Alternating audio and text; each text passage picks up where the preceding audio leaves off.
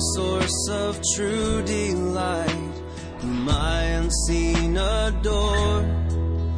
Unveil thy beauties to my sight, that I might love thee more.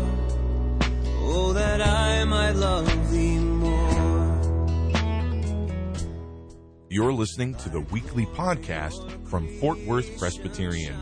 The following message was recorded live from our sanctuary.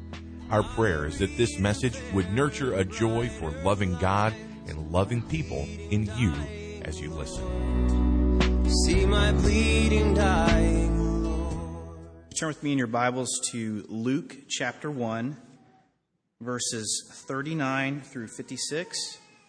It's Luke 1, 39 through 56. It's found on page 856 in your Pew Bible. In those days, Mary arose and went with haste into the hill country to a town in Judah. And she entered the house of Zechariah and greeted Elizabeth. And when Elizabeth heard the greeting of Mary, the baby leapt in her womb. And Elizabeth was filled with the Holy Spirit. And she exclaimed with a loud cry, Blessed are you among women, and blessed is the fruit of your womb. And why is this granted to me that the mother of my Lord should come to me? For behold, when the sound of your greeting came to my ears, the baby in my womb leapt for joy. And blessed is she who believed that there would be a fulfillment of what was spoken to her from the Lord.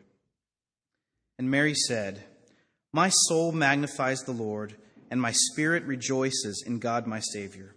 For he has looked on the humble estate of his servant.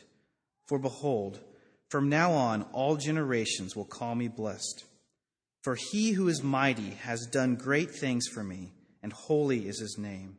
And his mercy is for those who fear him from generation to generation. He has shown strength with his arm. He has scattered the proud in the thoughts of their hearts. He has brought down the mighty from their thrones and exalted those of humble estate. He has filled the hungry with good things, and the rich he has sent empty away. He has helped his servant Israel in remembrance of his mercy as he spoke to our fathers, to Abraham, and to his offspring forever. And Mary remained with her about three months and returned to her home. The word of the Lord.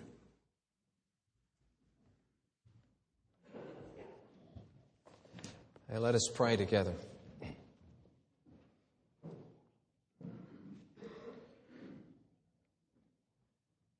Father, we thank you for the revelation of your word. We thank you for raising up Luke to write this uh, glorious gospel and the second half of uh, this work, Acts itself, the, the work of the church.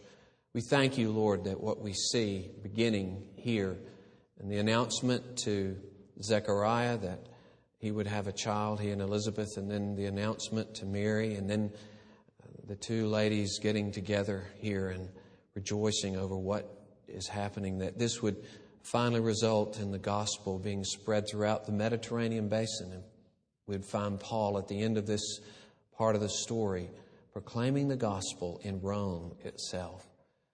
Oh Lord, we, we praise you.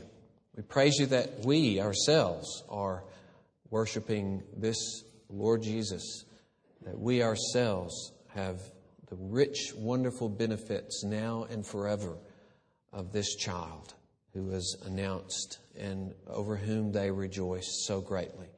Lord, may we rejoice. May we enjoy the restoration that He brings. And may we look forward in great hope to that final restoration of all things in Him. We ask it in Jesus' name. Amen.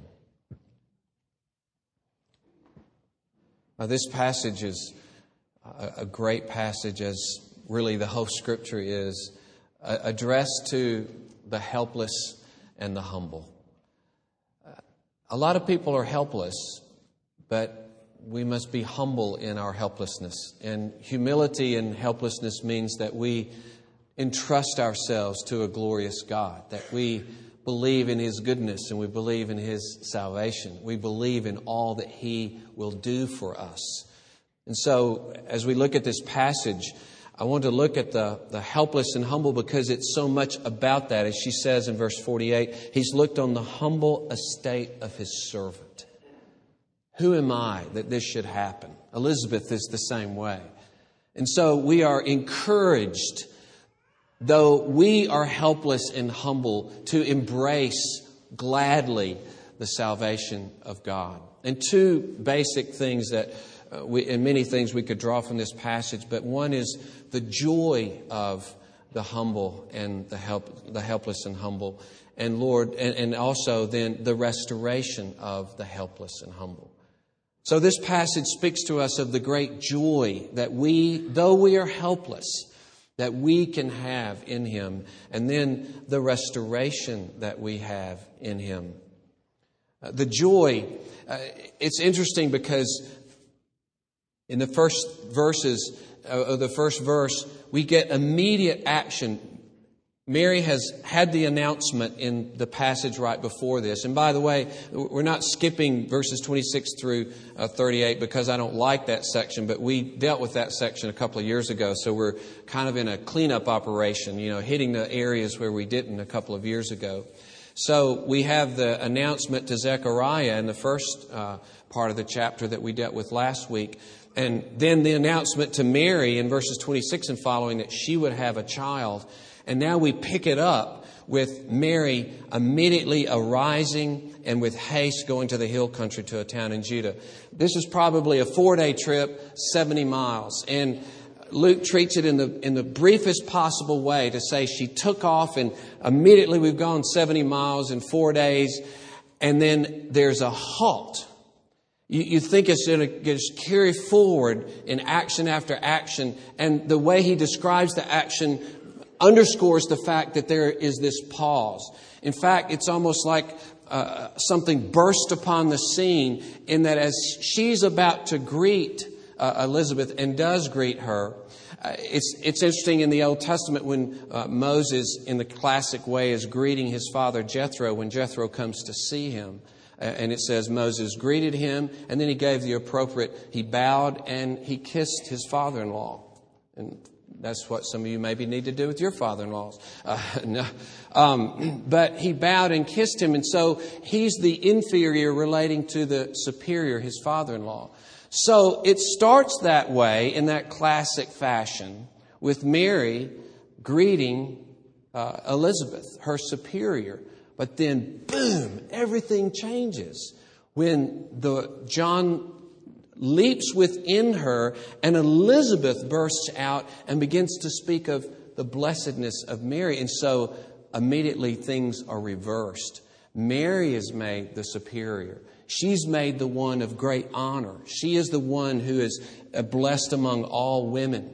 And so the classic uh, approach here is just invaded uh, with this uh, leaping of John that interrupts what would happen. And this is uh, the first sign of the joy that just breaks in upon the scene. I mean, she just comes to say, hello, greetings, and bam, bursts forth the joy uh, from Elizabeth. And this leaping is his prophetic action. This is amazing. The little prophet has already begun to prophesy. Because we read in earlier in uh, last week in verses 14 and following that he would be filled with the Holy Spirit even from his mother's womb. And so here's the sign of the one filled with the Spirit when the mother of his Lord comes in, newly conceived uh, Lord, and he immediately leaps. It's his way of proclaiming, This indeed is the Lord. And then Elizabeth, you see, gives voice to her son's leaping. Because it says she was filled by the Holy Spirit, and so she is speaking on behalf of God. This is God declaring, uh, declaring in words what John is saying in his leaping, you see, that this indeed is the Lord, the Messiah. And so uh, it says that he would be a forerunner and he would announce this one, and already he is announcing this one in his mother's womb. And so she declares uh, that he is my Lord. Amazing. Amazing words. Why is this granted to me that the mother of my Lord should come to me? These are words that would only come from the Holy Spirit. So that brings us to the first aspect of this joy. It is a submissive joy. When you have joy in this Messiah, you submit your life to Him. He is my Lord, acknowledging His Lordship and kingship. And of course, this uh, is all the way through Mary's statements as she magnifies the Lord, as she uh, looks to His sovereignty. And you can tell she submits to that mightiness and that sovereignty. Even uh, she herself in verse 38 says, I am the servant of the Lord. Let it be according to your word. And so, joy in this Lord always means submission to this Lord. And in the New Testament, the Lordship is always connected with the death, with the suffering. As I was using that portion in uh, one of our prayers in Philippians chapter 2, he did not regard equality a thing to be grasped, but he poured himself out and became a servant, even to the point of death. And then Paul says, Therefore, God has highly exalted him. He is always exalted as a part of and a result of his gracious, loving death. And so he is always the having died for us Lord on the throne. And there is no other Lord. There's not a harsh Lord. There's a Lord with wounds that is on the throne. That's the only Lord that we have to do with the Lord of heaven and earth, demonstrates in his very wounds his graciousness toward us, his goodwill toward us. That's why it's all the more heinous that we would not submit to this one who has so demonstrated his love for us. We'll not put ourselves under the care of that one who died. That's the Lord who, in a sense, earns his lordship. You might say, earns his, the motivation to submit to him or uses that as the motivation to submit to him. He is the one who has died, therefore he is exalted. And interestingly, in 2 Corinthians 5, when Paul talks about the Lord and how whether we live or die, uh, whether we're at home or whether uh, in the body or whether we're absent from the body, whatever it is, we want to be pleasing to our Lord. And even talks about the judgment seat. We're all going to appear before the judgment seat of our Lord. Uses this language, but then in the midst of it, he says, For it is the love of Christ that governs us. See, he talks about lordship and he talks about pleasing him and giving his whole life, no matter what it costs him, no matter what his condition, I will submit to him. And what drives me to do this? The love of Christ governs me. She can never separate his lordship from his death and, and his sacrifice for us. So, this submission, this joy, you see, this joy in his salvation naturally would say, Oh, the, the wonder that I could put myself in the care of one who has sacrificed so much. Another fascinating thing about this joy is that Elizabeth, in her joy over Mary, apparently shows no jealousy whatsoever, does she? She has heard that she's the mother of a great man. He will be great, but he will not be anything like this man. And yet, there's no trace of jealousy. There's no threat here. There's no, well, yeah, but I want John to be forward, or this puts me in the shade. it's interesting how jealousy destroys joy. And it's amazing that we as believers can not realize, and many times we don't, the full riches that we have in Christ. And that's what she's rejoicing in. Rejoicing in this Lord that is being given to her. It doesn't matter to her how this Lord is coming. She's even counting it as a grace and a blessing that she should even be in the presence of the mother of this Lord and that she could be drawn so near. She's not looking at what she doesn't have or what's better than hers. She's looking at what God has given her so graciously. And you see, if we were taken up, it's interesting in 1 Corinthians 3 when they were arguing over, well, I like Paul or Corinth, or I like Apollos, or I like Cephas, Peter. You know, everyone's talking about their preacher and why he's better than the other preacher. And, and then Paul ends the argument, not maybe in their minds, but at least it should have ended the argument. He says, Well, all of you have Paul. Paul is yours, and Cephas is yours, and Apollos is yours. And he said, Hey, let's throw in some other things to boot. The world is yours, life and death is yours, the present and the future is yours. All things are yours. Everything belongs to you. How, how can you be worried about this or that thing that you don't have? And so, redemption sets us free because we have so much in Him. We have all treasure in Him now and forever. We have the treasure of Christ in our day to day life that we could know Him, that we could begin to be like Him, that we could know His fellowship in all the things that we go through. That we could have the hope of being with Him forever, the hope of reigning with Him forever, the hope of perfect, perfect love and joy forever. And so you see, any kind of jealousy is born out of an unbelief in the favor of God. If you're down because of what you don't have, then you don't believe in the favor of God at that point. You've lost sight of the rich favor of God when He's given you everything there is for a human being to have. And you can begin tasting that now, and you will have it in its fullness in the final day, in the new heavens and the new earth. It's born out of suspicion. It's born out of suspicion. But Elizabeth shows in her joy a pure love and a delight in her sister and rejoicing in the one who rejoices. Uh, she is welcoming the grace and goodness of God. So this joy submits itself to God. This joy spins itself and loves others in, in, its, in the wake of it. It, it, it pours itself out out of the treasure that it recognizes that it has in Christ. And to drop back a verse in verse 38, it, it sacrifices anything and everything in this joy. Uh, Mary, no doubt, understood something of what this meant when she submitted to this call that she would have this child because she was engaged and she was not married.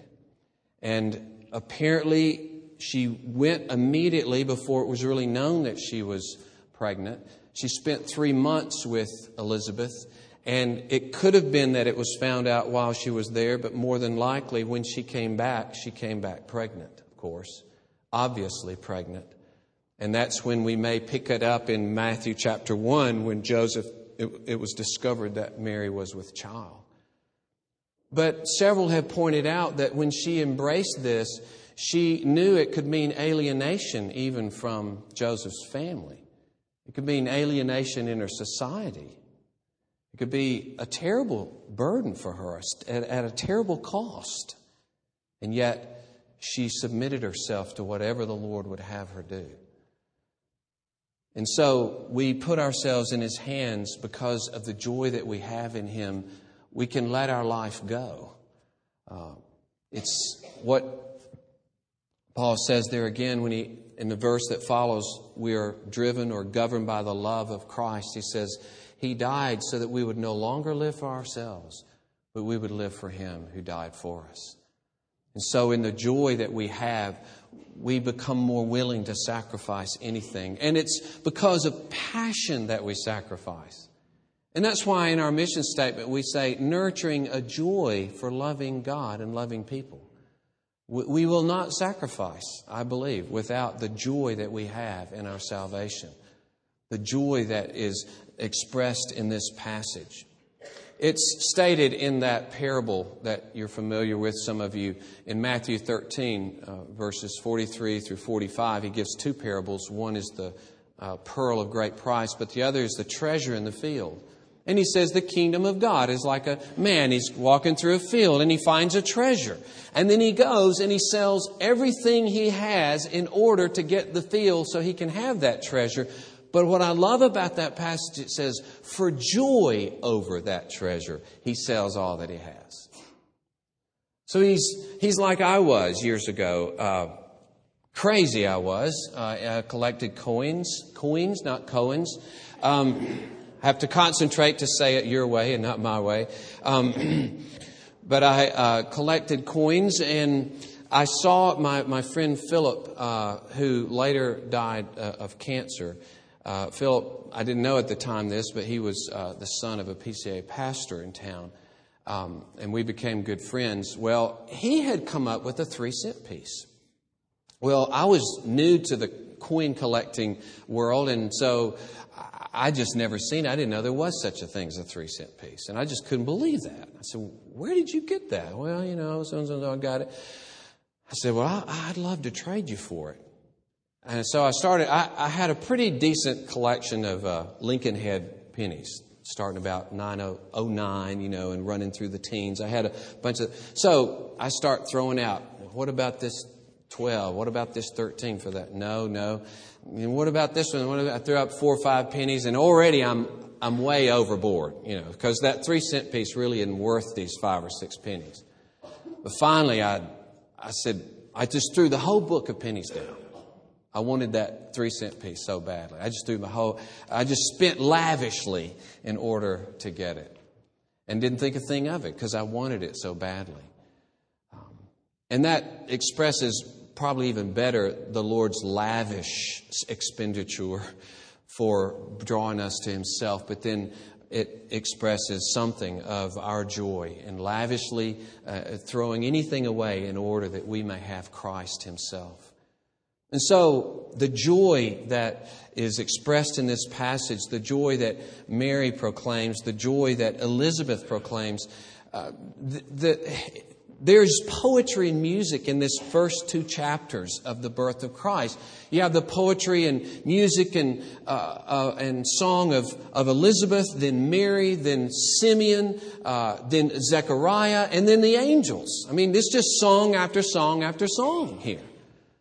And it shows that when uh, we see this salvation, when we see this Christ and what He is and what He's doing for people, then we burst forth with joyful song. And that means that we give our lives to Him. It means that we pour out ourselves in love to others. It means that we begin to sacrifice joyfully. Singing, worshiping, praising, thanking people are people who submit and love and sacrifice. Isn't that a great combination? Praising, thanking, uh, confessing, glorifying people. People that glorify God and are caught up in the wonder of God. They're the people that truly sacrifice and submit and love. They go together. Glad worship and glad expenditure of self. And that's why we say, nurturing a joy for loving God and loving people. So, could ask you, I, I could ask you this question. Even 10 minutes a day, are you caught up with the glory of God? I'm just asking flat out. You don't have to raise your hand. I'll do about five or whatever. But I mean, seriously, for 10 minutes that you concentrate. One of the things we do on Tuesday mornings, I invite all the men to join us at 6:30 on Tuesday mornings. But we have and this isn't that long, but we have the first 20 minutes designated praise. And that's all we do for 20 minutes. And we have a passage of Scripture that we use as a, as a basis for the praise, trying to focus on whatever that passage says in, in terms of praise and let that be our guide for praise. Some mornings, uh, it won't be the redemption as much as this is talking about, that, that I'll, I'll think, I'm going to focus on what God's done in the ocean, okay? or what He's done with food, or what He's done in this area, that it, the, the possibilities are endless. But do you spend time stirring your heart up so that you have real emotional wonder and awe and joy in the presence of God? Do you? I'm asking you.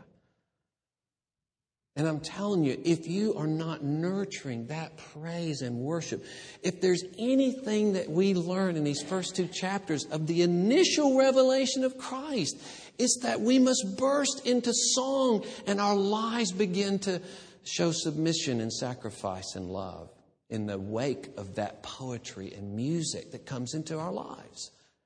But, brothers and sisters, we have to nurture this in our life. We will naturally become hardened. We will naturally become closed off to the goodness and grace and power and glory of God. But that's what He wants to nurture in us, that's what He wants to bring about. So, joy, and you would want me to say more briefly, uh, we talk about restoration. This passage, especially in the Magnificat, and the word Magnificat is from the, the Latin word, when my soul magnifies, and, and the very first word in the Latin translation is Magnificat. Um, it talks so much about restoration. We need to get a little feel for the social situation as he begins in verse 5 in the narrative of this chapter, in the days of Herod. Now, that might not mean a lot to us, but Herod's rule was very controversial, and it was resisted by uh, many of the Jews, of course. Uh, they did not like Herod's rule, and of course, they despised the rule of Caesar Augustus, which is mentioned in chapter 2, verse 1 Caesar Augustus, that the world should be registered. And this this is a little hint for the political tension that's going on. Uh, and so if you say something about uh, the uh, rule or the days of Herod, it, it might be like somebody saying, it was back in the late 60s and the early 70s, and we were, we were embroiled in Vietnam. Okay, so there's a there's something going on. If you're on the college campus or many college campuses at that point, there's a lot of tension. There may be riots, there may be burnings, there may be marches, all kinds of things going on. And so it was in the days of Herod, king of Judea. So there's this idea of being ruled by foreign powers, and it's interesting how much that's brought out in this passage and in the whole first two chapters of, of Luke. Also, when it mentions Caesar Augustus, he's the one of whom it is, was said repeatedly, he's the divine Savior who has brought peace to the world. And so, chapter 2 begins with Augustus, the divine Savior who brought peace to the world, and then the angelic announcement here is the King who brings true peace to the earth. So it's in contrast to the political rule of the day. And salvation is mentioned in terms of the release from enemies. In verse 52, he has brought down the mighty from their thrones and exalted those of humble estate. The mighty from their thrones, rulers. So something about his coming unseats rulers. In verse 74, in Zechariah's song, that we being delivered from the hand of our enemies. And that would have a definite political, social reference. Or later, when it speaks of Simeon waiting for the consolation of Israel. Or Anna, as it says of her, that she was waiting for the redemption of Jerusalem. Now, what do we, what do we get from this? First, I want to say that this speaks at least this much of ultimate and final complete redemption for this world. We can't lose that and, and, immediately go to just say the spiritual application that it means that we who are sinful will be redeemed and set free. This has more than that to say. It's speaking about political overturning. It's, it's speaking about a full restoration of all things that this baby will bring about. And so, in the first place, as we think about restoration, it's absolute and final and complete restoration. We read in Acts 3:21, "He must remain in heaven until the time for the final restoration of all things as God promised long ago through his holy prophets." Or you recall what Paul says in Romans 8:21, the creation itself will be set free from its bondage to obtain the freedom of the glory of the children of God. When the children of God are raised up the final resurrection and we are restored, then creation itself under our headship will be restored. All things will be restored. Colossians 1 says, through Christ, he's going to reconcile all things to himself. And in Ephesians 1, at the right time, he will bring everything together under the authority of Christ. And so, when there is not full restoration here and now, you and I must have the great hope overshadowing everything in our lives and all the confusion and horror of this world.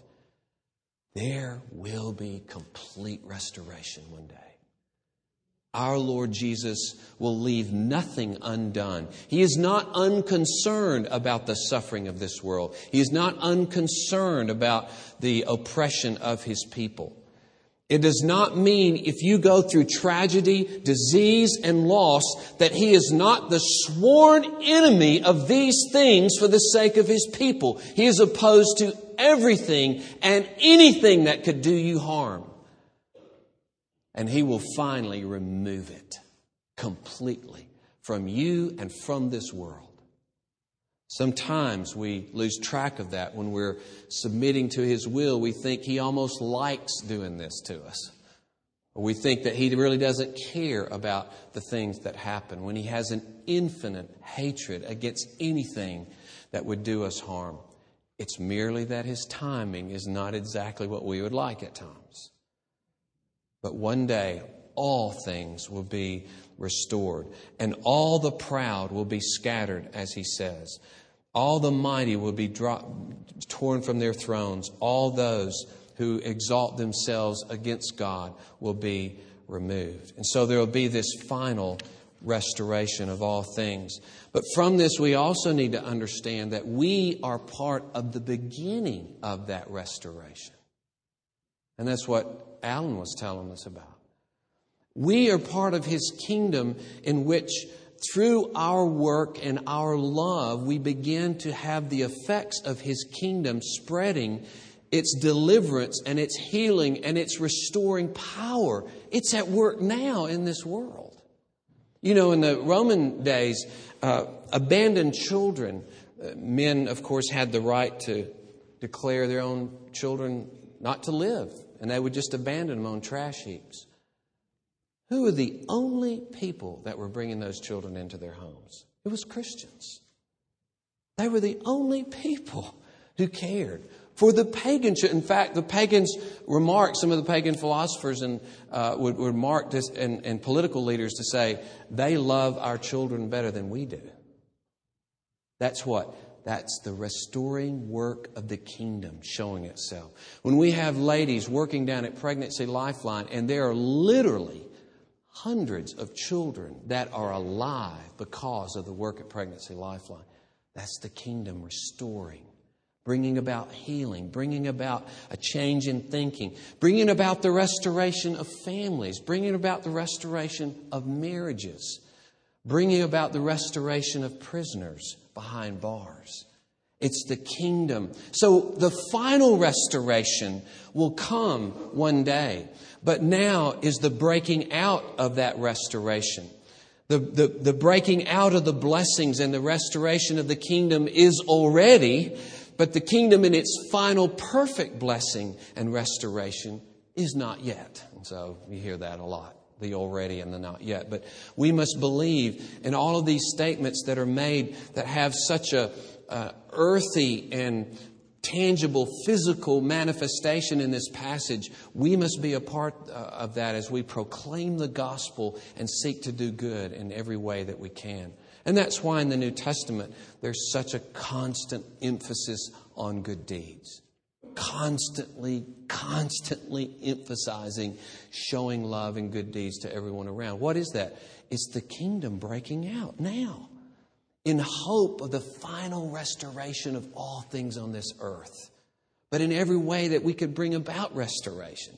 That's why we're mentoring boys and mainly little boys, but boys and girls, most of whom are in broken homes, right down the street. 25 mentors, 25 people praying for them, 10 other people going to uh, preach the gospel one time a week down there. Why is that? Trying to bring the kingdom blessing and restoration to other lives. But then, of course, I close with just the, the glorious meaning for any and all who are helpless in sin. Certainly, one final and central aspect of all of this is exalting those of humble estate, filling the hungry with good things, verses 52 and 53. And central to that is the spiritual and moral, relational restoration that he brings about. And this is illustrated later in the tax gatherer and the Pharisee, both appearing before God, and the Pharisee touting all of his good deeds, and the tax gatherer merely crying out, Lord, have mercy upon me, the sinner. He's the one who humbles himself. The tax gatherer exalts himself. And interesting, Jesus says, This man is the one who is declared not guilty. The one who said, Lord, have mercy on me, I'm a sinner tax gatherers were terrible, selfish, abusive people. And yet he was crying out for mercy.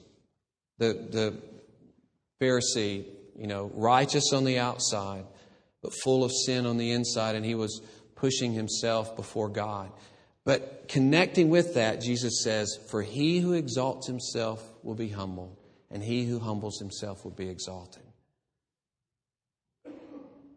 It's he later speaks of the sinful woman who comes and anoints Jesus' feet with, with oil and, and weeps upon his feet and dries his feet with her own hair. And he speaks of her salvation and how she's forgiven much and therefore she loves much. All of Luke is about this idea that the humble and the broken and the lost and the helpless, these are the ones he's come to save.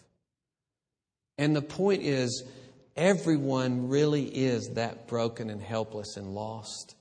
And it is the grace of God that you would come to that conclusion, that you would see the reality of just how much you neglect God, just how little you really worship Him and love Him, just how little you make Him the center of everything you do and think. And therefore, you have to cry out to Him, Oh Lord, have mercy upon me. Have mercy upon me. But how welcoming, how glorious that this child is, is given for the sake of the helpless, not for the people who have it together. But when you're at your worst, when you're most honest with yourself of all that you're not and haven't done, then you come and embrace this one. He is made for the helpless. He is given for the helpless. And so we see him healing dead people. We see him healing lepers. We see him healing a woman who had been subject to bleeding for 12 years, healing a paralytic. These are pictures of our own helplessness. We must have him heal us. We must have his forgiveness as he died on the cross for our sake. We must have his spirit that renews us and transforms us. How glorious there's where joy is born. There's where restoration begins with the helpless cry, Lord, have mercy upon me. Will you not, in this season of all times, will you not rejoice in this full restoration? Will you not rejoice in this Lord that would take you and do everything for you? Will you not helplessly give yourself up into His hands? Let us pray. O oh Lord, you lift up the humble and you fill the hungry with good things. We pray, strike deep into our hearts, Lord. Cause us to, to be undone. Cause us to see that we have nothing, but you come to bring us everything. Lord, remove our self righteousness, remove our independence, remove our suspicion Remove anything that would separate us, Lord, from a helpless dependence upon your mercy and grace and the joy that will flood us, the joy that will sustain us the joy that we can taste, sometimes barely, sometimes in floods. But Lord, that joy of knowing the God that made us and knowing the love that has sacrificed his own Son for us. Bless us, Lord. Save us, Lord, for your name's sake. Amen. But too soon the pleasing scene is clouded or with pain. Thank you for listening to this weekly podcast from Fort Worth Presbyterian. Our prayer is that this message was able to nurture a joy for loving God and loving people in you. Please visit our website for worship service times, directions to the church, and to subscribe to this podcast. Our web address is fortworthpca.org. Fort Worth Presbyterian is a part of the Presbyterian Church in America.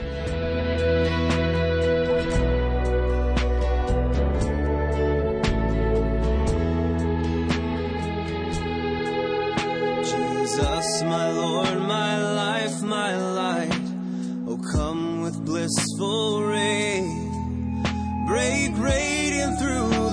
shades of night and chase my fears away.